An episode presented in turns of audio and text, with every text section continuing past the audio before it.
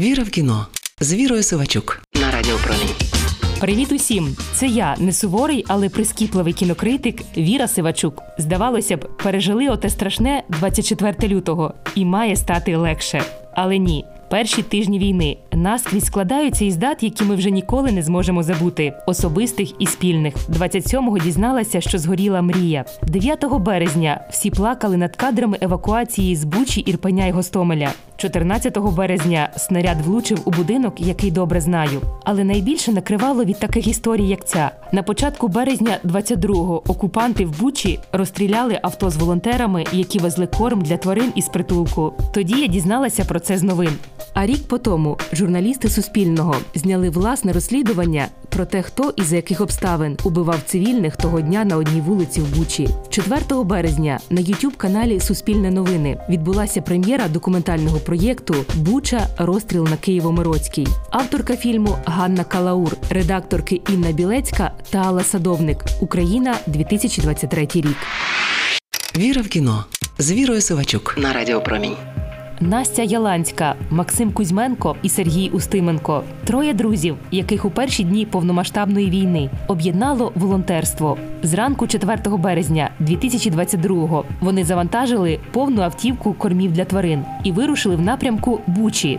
Їдуть туди, де бомблять, коментує чийсь голос за кадром. Перед виїздом Настя записала коротке відеоповідомлення для мами. Дорогою до притулку вони хотіли заїхати до батьків Сергія в Бучу. Друзі не знали, що на вулицю, де живуть Устименки, того ранку зайшли російські війська і вже вбили цивільну людину. Авто з Настею, Сергієм і Максимом почали розстрілювати за кілька метрів від батьківського будинку.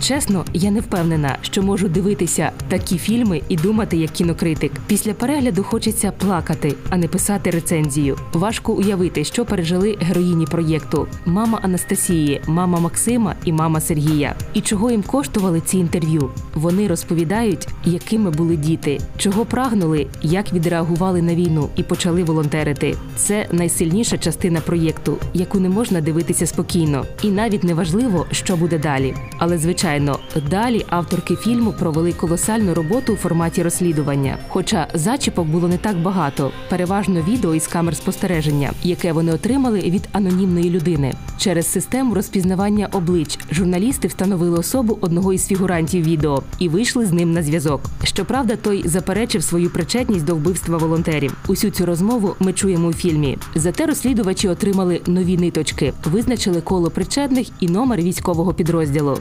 Забігаючи наперед, так ім'я найімовірнішого вбивці у фільмі теж прозвучить. Чи дійде справа до покарання? Дивіться далі і знайдете відповідь. Віра в кіно з Вірою Сивачук.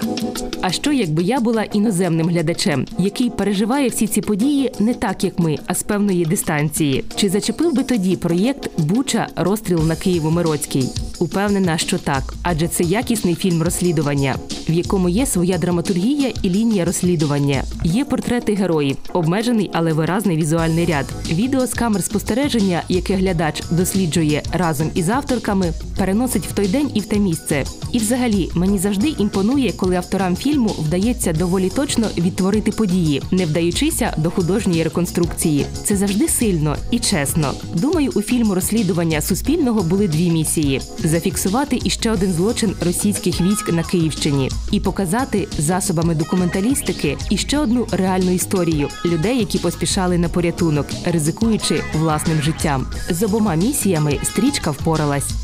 Це була я, не суворий, але прискіпливий кінокритик Віра Сивачук. Почуємося. Віра в кіно з Вірою Сивачук на Радіо Промінь.